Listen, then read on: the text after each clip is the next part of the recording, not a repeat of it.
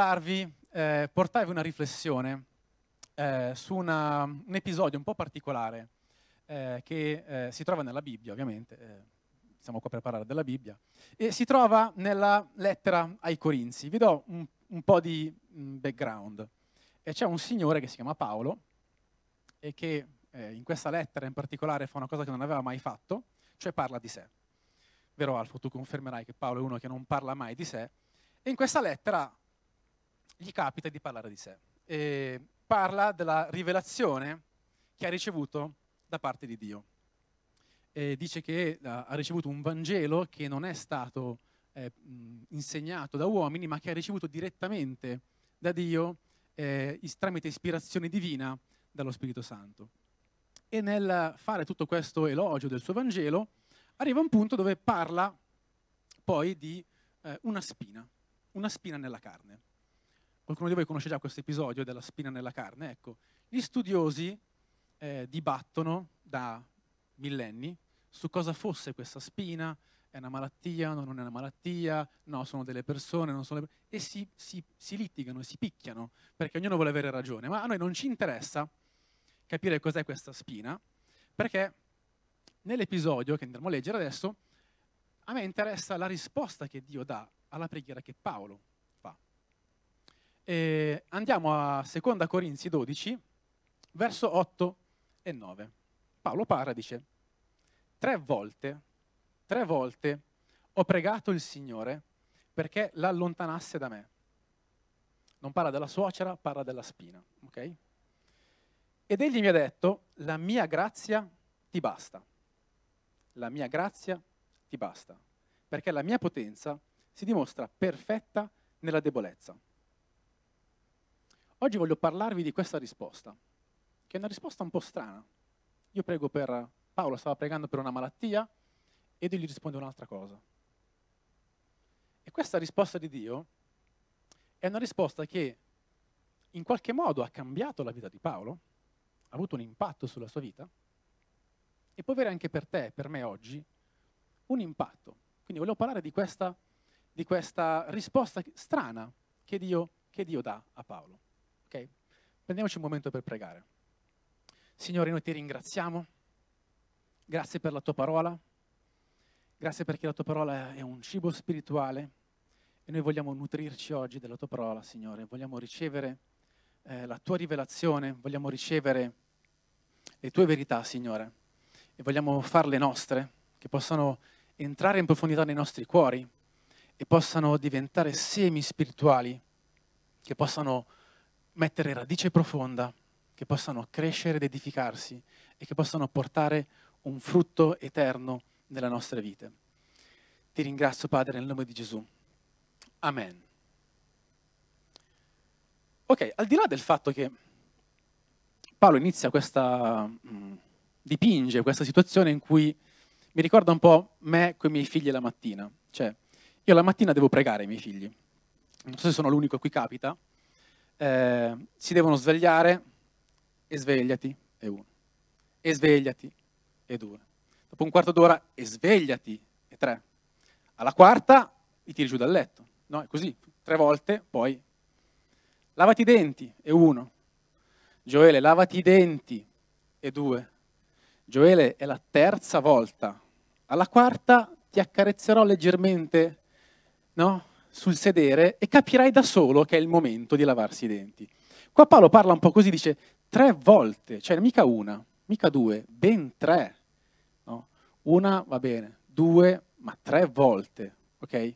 Ha pregato tre volte perché il Signore allontanasse da lui questa malattia. Abbiamo parlato di tempeste, ok? Per Paolo era una malattia, era un qualcosa che eh, lo spossava, qualcosa che eh, gli dava fastidio, qualcosa che eh, gli toglieva energie, risorse, qualcosa di, di cui voleva liberarsene. Okay? Quanti di voi vivete o avete mai vissuto una situazione che si protrae? Abbiamo parlato della pandemic fatigue, giusto? Oh yeah, English. Pandemic fatigue, no? Cioè, qualcosa che si attacca addosso, che non ti molla, e che ti trascina e ti fa perdere le risorse, le energie, il tempo, che ti sfianca. Ok? Paolo viveva questo con questa malattia e ha pregato con insistenza. Chi di voi ha capito di pregare con insistenza? Il Signore? Sulle mani. Di fare magari una settimana di preghiera, di prendersi un tempo prima e dopo i pasti, anzi no, senza i pasti, digiuno anche, diamo il rincaro, ok? Tre volte al giorno al posto dei pasti e poi magari mettiamo anche un fioretto, Signore se mi darai quel lavoro, io ti darò, non la decima, ti darò il doppio della decima, ti darò la ventesima, giusto? E il vostro prof di matematica si ribalta dalla sedia. E Dio cosa ci risponde? A volte sembra non risponderci. Preghiamo, insistiamo con insistenza, Paolo tre volte, noi 70 volte sette, e la risposta non arriva. Sembra non arrivare. O arriva una risposta e dici, ma cosa c'entra? Io ti chiedo, allontanami sta tempesta e tu mi rispondi, la mia grazia ti basta. Sembra quasi un modo un po' sbrigativo che Dio vuole togliersi un po' di mezzo a sta lagna di Paolo. Senti, ti basti la grazia, ce l'hai. Che concetto abbiamo di grazia? Ok, bisogna capire la risposta di Dio. Per capirla, dobbiamo capire cosa vuol dire grazia, cosa intende Dio con la propria grazia. E qua, secondo me, sta il punto. Se dico grazia, la, la prima cosa che mi viene in mente è salvezza.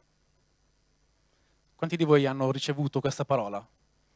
La salvezza è per grazia mediante opere, no? Fede, bravi. La salvezza è per grazia mediante fede. Quindi, nella nostra testolina, la grazia e la salvezza vanno di pari passo. Grazia, salvezza. Grazia, salvezza, salvezza, grazia.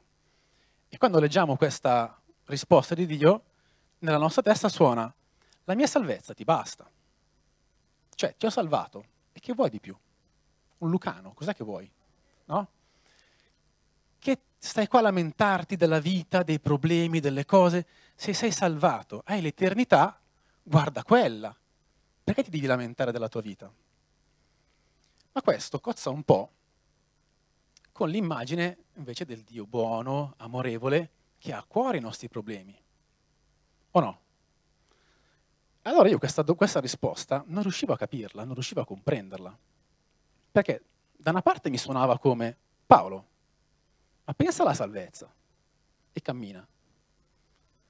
E dall'altra c'è il Dio che invece è pietoso, è misericordioso, che è morto per me, per i miei peccati, perché avessi la guarigione, perché avessi la benedizione. Come vanno di, insieme queste due cose? Ok? Qual è l'immagine che io ho della grazia? Spesso la, il concetto che noi abbiamo di grazia è solo e unicamente salvezza. Noi alla grazia abbiamo dato questa sfumatura, che per amor del cielo, eh?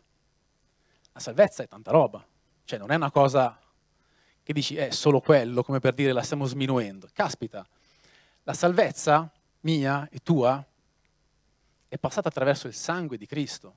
Cioè qualcuno ha dovuto pagare un prezzo, il prezzo più alto. Okay? La salvezza ha un valore incredibile. Quindi già la risposta di Dio, ma pensa alla salvezza, potrebbe già essere sufficiente. Ok? Ma grazia in realtà è molto, è molto di più. È molto di più. Grazia è qualcosa di ancora più profondo, è qualcosa di ancora più completo, è qualcosa di più grande ancora della salvezza. E finché io e te non realizziamo che la grazia di Dio è tutto questo, non riusciremo a capire la risposta che Dio dà a Paolo. E non riusciremo neanche a capire la risposta che Dio dà a noi, a molte delle nostre preghiere. E continueremo a vivere in un loop continuo dove chiediamo, non arriva la risposta perché ci aspettiamo e chiediamo ancora e richiediamo e chiediamo e chiediamo e alla fine ci stufiamo di chiedere. E ci stufiamo di cercare, e ci stufiamo di guardare. e quella la mettiamo nel cassetto, vai, pensiamo a un'altra cosa. Iniziamo con un'altra richiesta e la risposta non arriva, e poi con un'altra. E la nostra fede diventa una fede un po' traballante, perché quando non vedi la risposta di Dio, la tua fede inizia un po' a vacillare, o no? Capite soltanto a me? Di avere questo eh, dilemma interiore. Caspita, ho pregato tre volte e la risposta non è arrivata. A quanti è successo di aver pregato per una malattia, di aver pregato per un lavoro, per uh, una fidanzata, per un fidanzato, per un qualsiasi cosa, con insistenza anche. Ma la risposta non è arrivata. Come ci siamo sentiti? Ci siamo sentiti un po' traditi forse. Ma sapete, se Dio risponde alle nostre preghiere nel modo in cui noi ci aspettiamo che risponda, Dio non potrà mai sorprenderci, non potrà mai fare qualcosa di più grande per noi. Perché gli sto dicendo che cosa deve fare. Fammi questo. Ma Dio ha preparato qualcosa di più grande. Quando mio figlio alle sei e mezza di sera mi dice voglio un cracker e mi prega in ginocchio per un cracker, Giacomo, che ha i cali glicemici, boom, deve mangiare un cracker, e dico ma guarda che c'è, c'è la lasagna, aspetta dieci minuti, è, è pronto. No, il cracker. Ok? Se noi chiediamo a Dio e insistiamo su qualcosa e ci aspettiamo la risposta secondo la nostra idea, Dio non potrà mai fare di più. Quello che Dio sta dicendo a Paolo è proprio questo. Paolo, tu mi stai pregando perché io allontani da te una spina, una malattia, una prova, una tempesta, abbiamo cantato, ok? E Dio dice, io ho fatto di meglio. Io ti ho fatto dono della grazia. È qualcosa di meglio dell'avere l'allontanamento di una tempesta, di una malattia, di una situazione. È qualcosa di più grande. Ti ho fatto dono della grazia. E più avanti, Paolo poi lo capisce. Perché la grazia che Dio fa a Paolo lo rende capace non solo di sopportare, perché Dio non ci chiama a sopportare le malattie, non ci chiama a sopportare le ingiustizie, non ci chiama a sopportare le situazioni drammatiche, i problemi. Non siamo chiamati a sopportarli. Il cristiano non deve sopportare i problemi. Paolo riesce a gioire. Paolo riesce a gioire della sua malattia. Dice, se mi devo vantare, mi vanterò di questo, più avanti nella lettera. Paolo capisce che la grazia di Dio lo rende capace di non sopportare, ma di gioire, gioire nella prova. Quello che abbiamo cantato, gioire nella tempesta. È un qualcosa che non sta, no, in cielo ci sta, ma nella terra non ci sta. Cioè il mondo, di fronte ai problemi, che fa? Si lagna, si butta per terra, e ce l'ha col governo, ce l'ha con eh, il, il, eh, il proprio eh, capo, ce l'hai con uh, la zia, l'amico, la mamma, la nonna, chi più ne ha più ne metta, ci si lamenta. Nel problema il mondo si lamenta, nel problema il cristiano gioisce. Questa è una differenza che fa la grazia. Chi ha la grazia è capace di gioire. Ok? Quindi la grazia è qualcosa di, di più di solo salvezza. Paolo lo capisce. Paolo lo capisce. E quindi la frase di Dio non diventa più la mia salvezza ti basti, ma diventa qualcosa di più grande. Io ho fatto di più di quello che tu mi stai chiedendo, Paolo. Ti ho dato qualcosa di più grande. Ti ho fatto dono della grazia. Io e te abbiamo ricevuto grazia. Ok? Quando la grazia eh, ci ha incontrato, ci fa piacere, grazie. Quando abbiamo trovato grazia nella nostra vita, quando abbiamo conosciuto Cristo, quando abbiamo accettato Gesù come nostro Signore, come eh, nostro Salvatore, qualcosa in noi è cambiato. La grazia crea in noi non solo salvezza, ma crea in noi novità di vita. Nato di nuovo, diciamo, no? La nuova nascita è per grazia. La grazia ci fa nascere di nuovo. Non ci fa diventare brave persone. Il cristianesimo non è persone migliori. Il cristianesimo è persone nuove. La grazia cambia la mia natura, cambia il mio spirito, mi rende eh, partecipe della natura di Dio. La grazia mi riempie, mi pervade e mi equipaggia. La grazia è equipaggiamento spirituale. E Paolo l'ha capito, e il suo Vangelo è il Vangelo della grazia, è la buona novella della grazia, che non è per qualcosa che tu hai fatto, non è perché ti sei meritato qualcosa, ma tutto questo, la salvezza, la nuova nascita, un nuovo spirito, il Cristo in me, lo Spirito Santo, sono tutti doni che arrivano con la grazia. Ok? Quindi grazia è tutto questo. E Dio dice a Paolo, hai quello, hai questo. Guarda quel dono che ti ho fatto, ma guardalo per, per intero, non soltanto la, la prima pagina, come i manuali di istruzioni. Complimenti per l'acquisto. Collegare la spina, fatto. Poi non va niente. Guardiamo tutto. La grazia va presa completamente, va abbracciata completamente. Non possiamo pre- prendere soltanto la salvezza. Perché se Dio ci avesse dato solo la salvezza, che ci stiamo a fare qua? È una bella domanda. Cioè, se hai, Gesù è morto per me perché io fossi sal- salvo, boom, basta, mi hai salvato, andiamo in cielo, facciamo una grande festa, si dice che quando uno è salvato c'è la festa in cielo, andiamo anche noi a fare un bel party, facciamo qualche foto su Instagram, postiamo, wow, tutto qua. Ma se siamo qua, io e te, anche se siamo salvati, ok?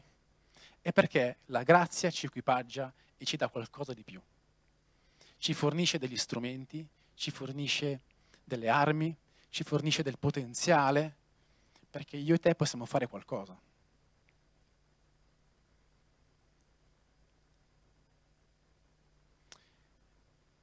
Paolo lo capisce, aveva ben compreso questo e nelle sue lettere quindi parla molto spesso della grazia, di questo concetto. Ora non possiamo metterci qua a fare uno studio biblico eh, sulla grazia perché altrimenti sappiamo quando iniziamo anche noi, come la Chiesa di Uno, sappiamo quando iniziamo ma non sappiamo quando finiamo, ok?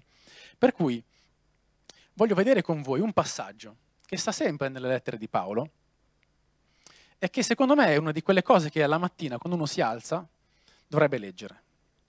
Ok?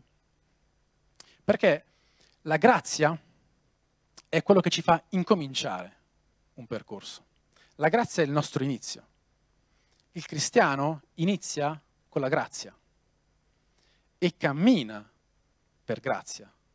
Non dimentichiamocelo, la grazia non è soltanto per l'inizio, la grazia è per, per quando ho incominciato, ma anche per adesso e finché sarò, non sarò in cielo, io devo continuamente camminare per la grazia, mi devo continuamente confrontare con la grazia. E la grazia mi identifica, mi dà una nuova identità. E voglio leggere con voi questo passaggio che sta eh, nella lettera agli Efesini. Ed è, è l'inizio della lettera, e Paolo qua sta salutando la Chiesa, e questo passaggio mi è sempre piaciuto, ma guarda, tantissimo, perché dice delle cose stupende, dice così, benedetto sia il Dio e Padre del nostro Signore Gesù Cristo, che ci ha benedetti di ogni benedizione spirituale nei luoghi celesti in Cristo. Boh, cioè solo questo? Boh basta, che legge fare il resto? No, non è solo questo. Ok? In lui ci ha eletti prima della fondazione del mondo perché fossimo santi e irreprensibili dinanzi a lui, avendoci predestinati nel suo amore a essere adottati per mezzo di Gesù Cristo come suoi figli, secondo il disegno benevolo della sua volontà, a lode della gloria della sua grazia. che ci ha concessa nel suo amato Figlio. In Lui abbiamo la redenzione mediante il suo sangue, il perdono dei peccati secondo le ricchezze della sua grazia, che Egli ha riversato abbondantemente su di noi, dandoci ogni sorta di sapienza e di intelligenza, facendoci conoscere il mistero della sua volontà, secondo il disegno benevolo che aveva prestabilito dentro di sé, per realizzarlo quando i tempi fossero compiuti. Esso consiste nel raccogliere sotto un solo capo, in Cristo, tutte le cose, tanto quelle che sono nel cielo quanto quelle che sono sulla terra. In Lui siamo anche stati fatti eredi, essendo stati predestinati, secondo il proposito di colui che compie ogni cosa, secondo la decisione della propria volontà, per essere a lode della sua gloria, noi che per primi abbiamo sperato in Cristo. In Lui, voi pure, dopo aver ascoltato la parola della verità, il Vangelo della vostra salvezza e avendo creduto in Lui, avete ricevuto il sigillo dello Spirito Santo che era stato promesso, il quale è pegno della nostra eredità fino alla piena redenzione di quelli che Dio si è acquistati a lode della sua gloria. Questo è un passaggio meraviglioso. Paolo qua sta dipingendo in maniera stupenda quello che la grazia fa in noi. Quando pensiamo a grazia, non dobbiamo pensare solo alla salvezza, dobbiamo pensare a tutto questo che abbiamo letto. È molto, molto di più. È un tesoro spirituale immenso. È una Fort Knox, altro che Fort Knox. Ha una potenza, ha un potenziale incredibile. E quella che abbiamo letto è la nostra carta d'identità. Ci puoi mettere il tuo nome sopra. Io sono questo. Non perché ho fatto qualcosa, ma perché Dio me l'ha donato. La grazia mi ha reso tutto questo. Allora, proviamo a fare l'elenco. Partiamo da qua abbiamo benedizioni. Qualche? Ogni. Tutte. Pensane una? C'è. Un'altra? C'è. Eh, c'è. Ogni. Non c'è esclusione. Ogni benedizione celeste. Avete visto il camion? Chi faceva scaricare il camion? Eri tu, Luigi? Scaricare il camion? Chi c'era che scaricare il camion giù delle, delle sedie, dei tavoli? Daniele? un camioncione per scaricare sedie. Pensate che camion che deve avere Dio per scaricare le sue benedizioni su di noi. Ok? Altro che quel carrello pneumatico idraulico, cosa che c'avevo? Una vagonata di benedizioni. Qua. Poi, andiamo avanti. Che cosa abbiamo? Puoi proiettare così se no sono... ci rende sa, san, santi, santificazione. Ok? Io sono santo, ditelo. Dillo quello a fianco a te. Dillo quello dietro di te. Dillo quello sotto di te. Ah, ah. Sei santo. Santo dice anche irreprensibile, cioè che nessuno ti può dire niente. Ok, sei il primo della classe. Se non hai mai provato questa sensazione, adesso è il momento di provarla. Sei irreprensibile, sei santo. Ok? Perfetto. Poi andiamo avanti, qua di fianco. Siamo figli. La grazia ci rende figli. Eh, per chi di voi è venuto alla lezione aperta della Shepherd, eh, Vito ha parlato della paternità di Dio. Meraviglioso meraviglioso. Capire cosa vuol dire essere figli di Dio. Fantastico. Siamo figli di Dio. Non figli della regina Elisabetta, figli di Dio. Ok? Riusciamo a capire il valore dell'essere figli di Dio? Che portata ha nella nostra vita? Quante porte si aprono? Siamo raccomandati, ok? Poi andiamo di qua. Siamo re redenti. Non si legge? Più avanti. Siamo redenti. Cosa vuol dire redento? Siamo? No, vuol dire liberati. Ok? Redenti vuol dire liberati. La grazia ci ha reso liberi. Liberi, ci ha liberato. L'altra volta parlavamo delle, de, delle, dei nostri pensieri che, che ci rendono prigionieri. Dio ci ha liberato. Siamo liberi, liberati da ogni peso, da ogni inganno, liberi. E poi siamo perdonati. Ok? Dio ci ha anche perdonato. Vuol dire che si è dimenticato tutte le nostre marachelle, tutto quello che di sbagliato abbiamo fatto, si era dimenticato, perché Dio quando perdona dimentica, non te lo rinfaccia più. Basta, è sparito. Poi ci ha dato ogni sapienza e intelligenza. Più avanti Paolo dirà, avete la mente di Cristo.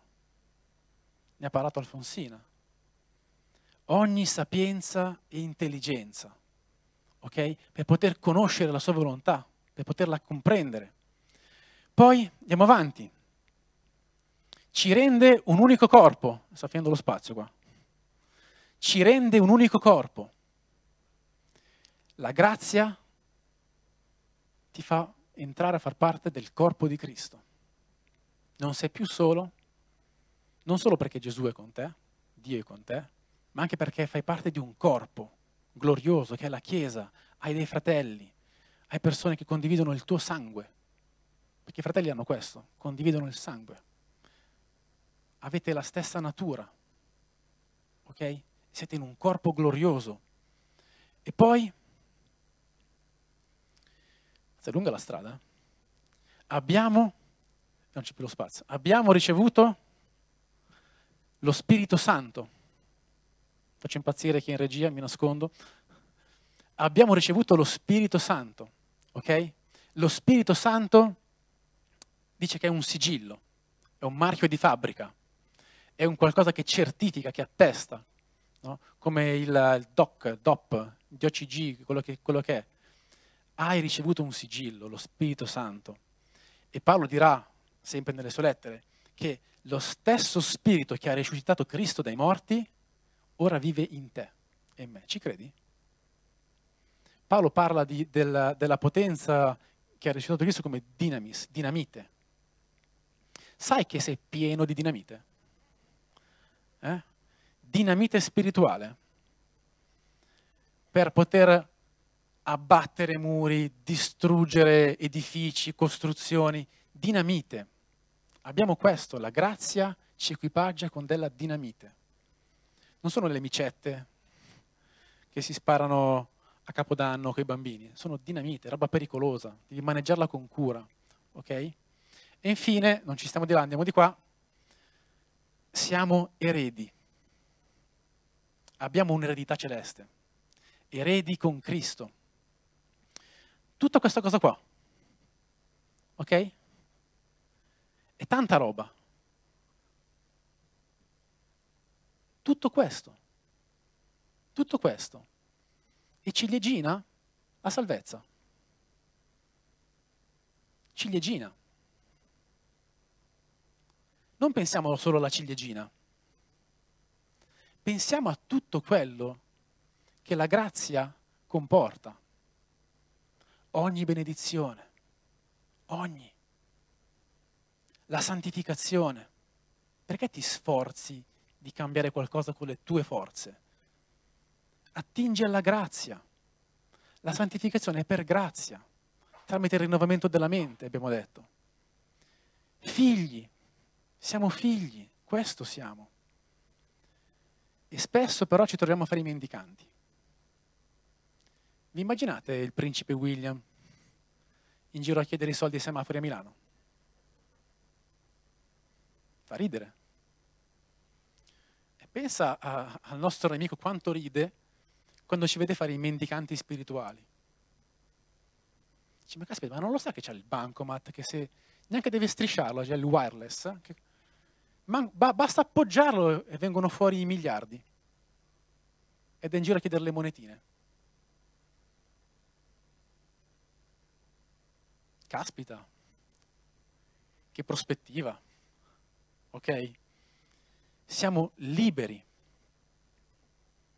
siamo perdonati, abbiamo ogni sapienza e ogni intelligenza. Siamo parte del corpo di Cristo, abbiamo lo Spirito Santo e abbiamo un'eredità in Cristo. E Dio dice, Paolo, fai un po' te, penso che ti basti. Penso che sia sufficiente per poter gestire la cosa. Spesso noi ci aspettiamo che Dio intervenga nella nostra vita con un miracolo esterno, passatemi il termine, con una luce che scende, degli angeli che appaiono, la Madonna no perché siamo evangelici, che miracolosamente qualcosa di esterno ci risolva la vita. E Dio ti dice, perché ti aspetti che arrivi qualcos'altro quando in te hai già tutto quello che serve? Devi cambiare prospettiva. Questo non è pensiero positivo. Non è che dentro di te c'hai le energie, c'hai il karma, c'hai le capacità, le abilità. No, no, qua è grazia. Cioè, tutto quello che c'è lì dentro tu non te lo meritavi, io non me lo meritavo. Ma non è lì per un, per un errore di qualcuno, è lì per volontà di qualcuno. Qualcuno ha voluto pagare un prezzo affinché io e te potessimo avere tutto questo. Dalla A allo zinco, tutto. Tutto è a nostra disposizione abbiamo le chiavi per poter accedere a tutto questo ben di Dio, letteralmente.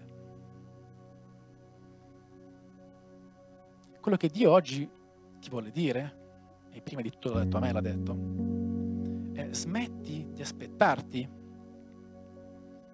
che la tua vita cambi, che la tua vita si trasformi con qualcosa che arriva dall'esterno con qualcosa che arriva da fuori, con un intervento da Dio che arriva da un'altra parte. Perché Dio ci ha già equipaggiato.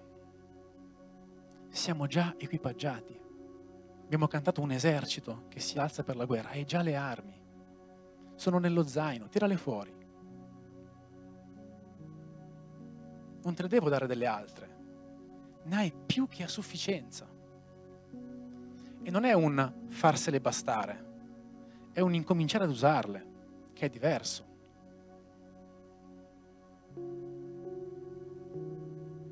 Dobbiamo prendere questa consapevolezza. Essere consapevoli che tutto questo che abbiamo letto è in noi. Dobbiamo avere questa fede, sviluppare questa consapevolezza. E allora, e allora potremmo fare come Paolo. Potremmo iniziare a ridere, a gioire nei problemi, nelle tempeste, nella pandemic fatigue. Ah, ho ogni benedizione. Mi fa un baffo la, la pandemic fatigue.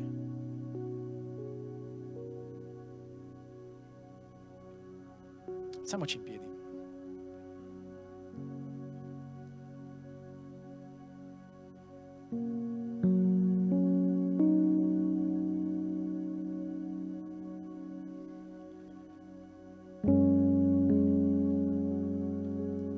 Quando si pensa alla, al potenziale che abbiamo.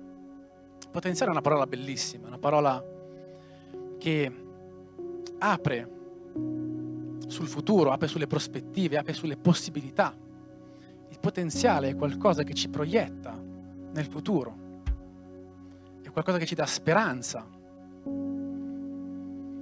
È una parola bellissima, noi siamo pieni di questa potenza potenziale, che è potenziale finché non la usiamo e diventa potenza quando la usiamo.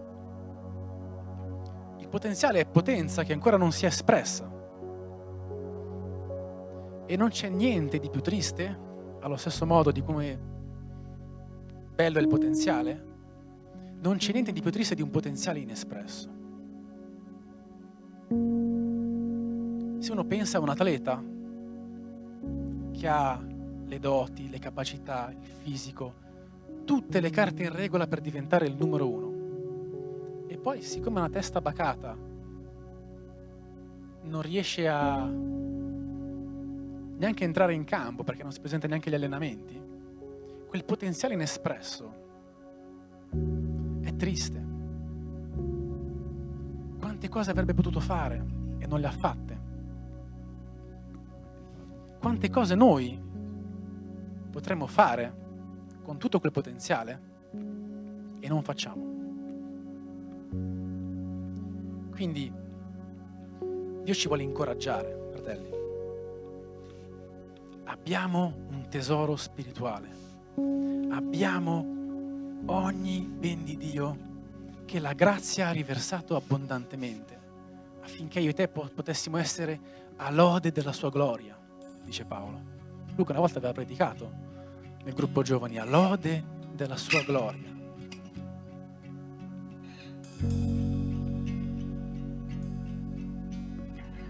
Usiamo, usiamo l'equipaggiamento che Dio ci ha dato. Iniziamo ad usarlo. Iniziamo a metterlo in pratica. Come? Un po' alla volta, va bene. Un passo alla volta, se, se deve essere così. Non è che da domani dobbiamo camminare sulle acque. Ma iniziamo a metterlo in pratica. Quando arriva un pensiero che ti abbatte, dice che non sei abbastanza, che non te lo sei meritato, che non ti meriti niente, non ti meriti amore, non ti meriti un matrimonio sano, non ti meriti di avere un rapporto buono con tuo figlio, con tua figlia. Combattilo. Vai ad attingere. No, non è vero. Non è così. Io sono santo. Sono redento e sono perdonato sono una persona nuova, rinnovata. Se il tuo passato ti perseguita, diglielo il tuo passato. Non sono più quello. Ho cambiato nome. Parli con un'altra persona.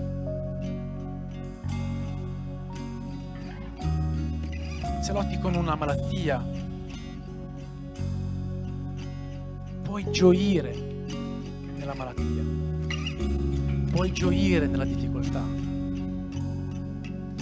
Se la guarigione ancora non è arrivata, prova a guardare nella grazia.